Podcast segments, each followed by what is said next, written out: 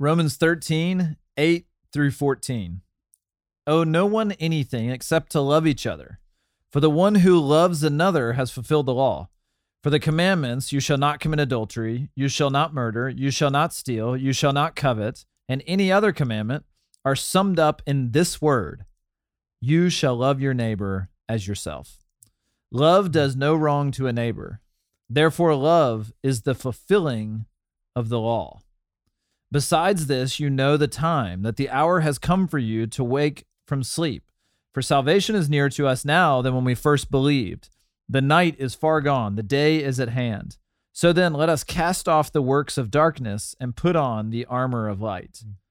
Let us walk properly as in the daytime, not in orgies and drunkenness, not in sexual immorality and sensuality, not in quarreling and jealousy, but put on the Lord Jesus Christ and make no provision for the flesh to gratify its desires. This is the word of the Lord. Thanks be to God.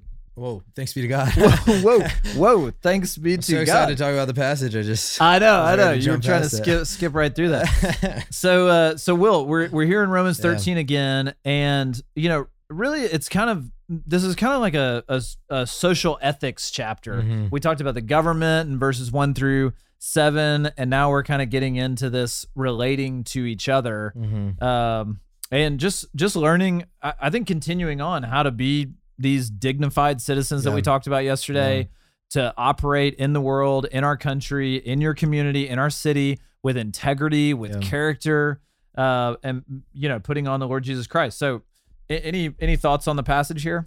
Yeah, well, so Paul comes back to the law here, which, you know, especially in early Romans is a big topic of conversation. Right. Um, but there he's mainly talking about he's kind of separating the law that brought sin and condemnation and then the law of the spirit which has brought freedom and justification in Christ.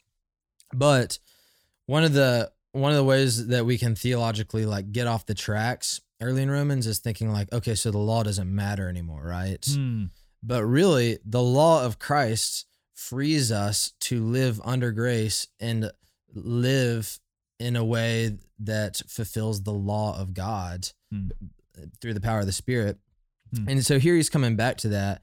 So, like, ultimately, what is the law about? Hmm. It's about loving God with all your heart, soul, mind, and strength, and loving your neighbor as yourself. Like, it's Yeah. it's this devotion, the, these desires that Hmm. align everything in our lives. And so it, it's kind of grounding us here. Like we're talking about a life, you know, 12 and onwards, where we've kind of moved on from gospel theology to like, what does a life transformed by the gospel look like? Hmm. And we get a lot of different pictures of that.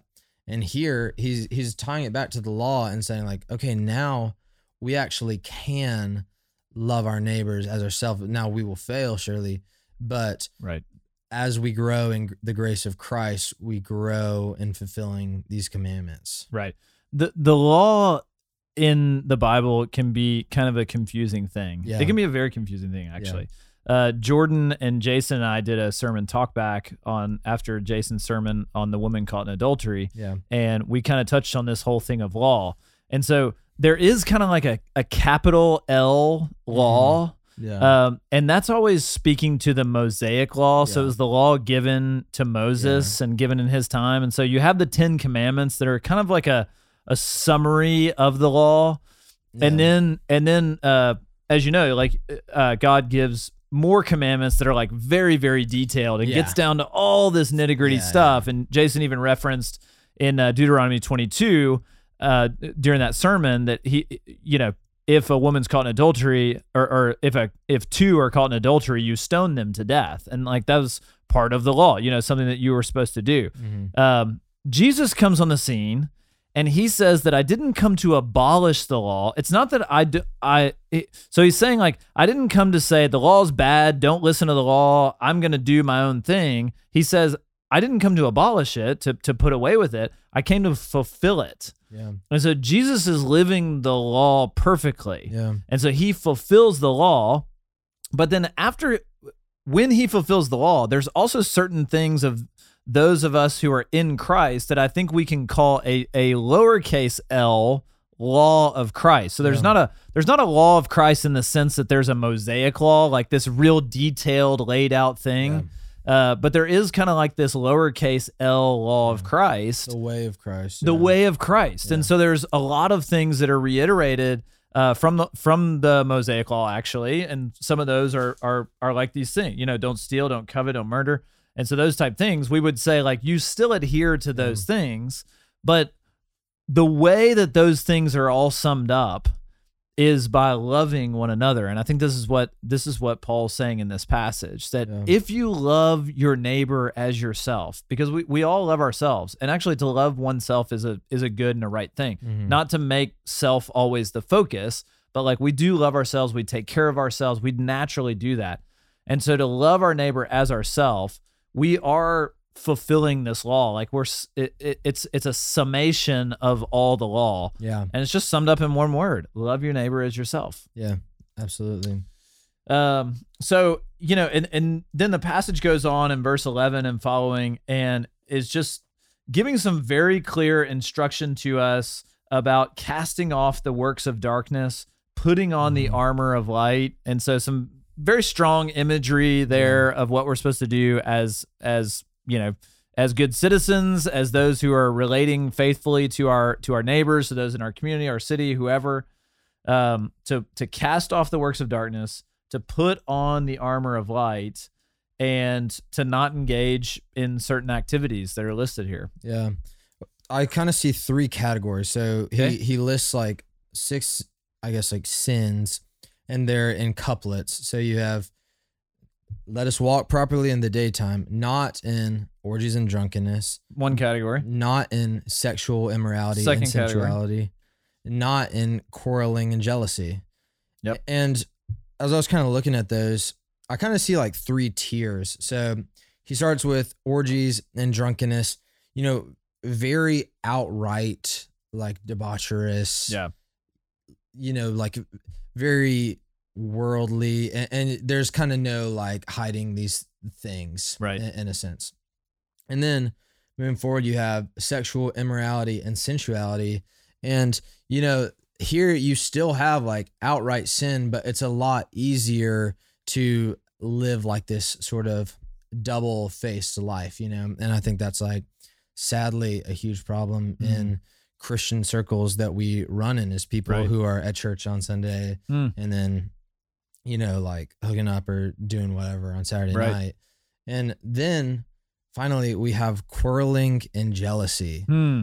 With these really more tricky sins, subtle yeah, yeah, that yeah. can actually be like celebrated at church. You know, Right. like like there are churches where like a quarrelsome person will be kind of like lifted to right to the front of a group Mm. of people.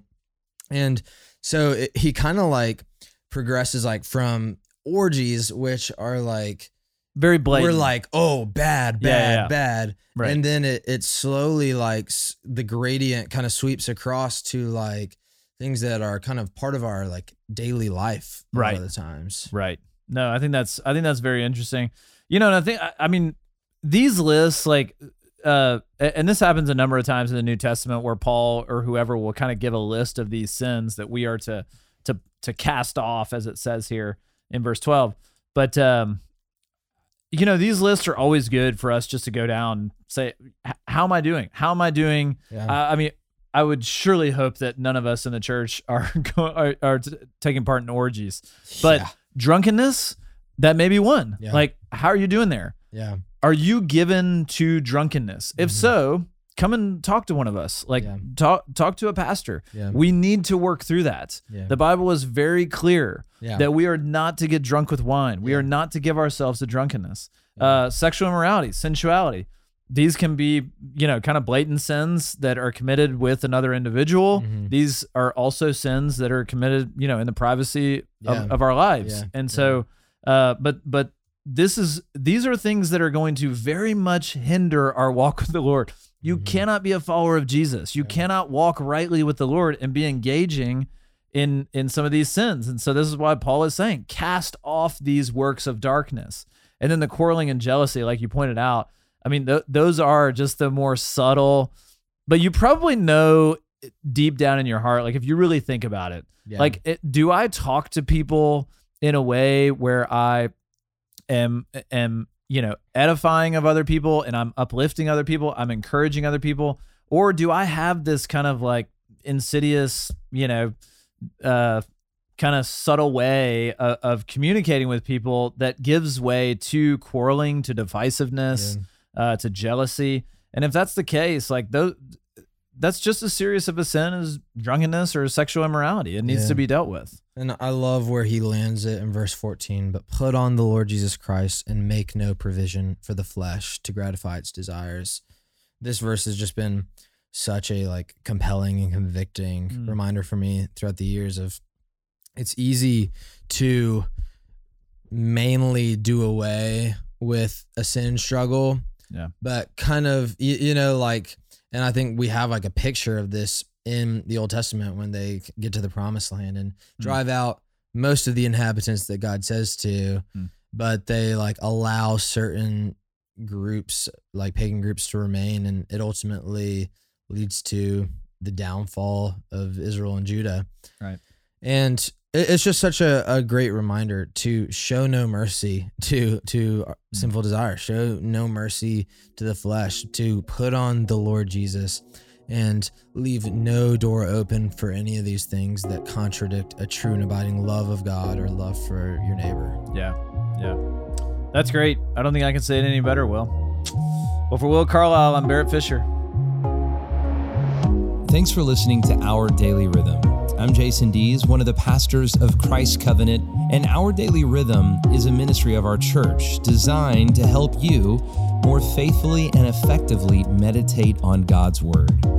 If you ever have a question for us about one of our Bible readings or one of your own Bible readings, please don't hesitate to text us at 404 465 1737. Again, that's 404 465 1737. Or email me directly at jason at christcovenant.com. We'll meet you again tomorrow for our daily rhythm.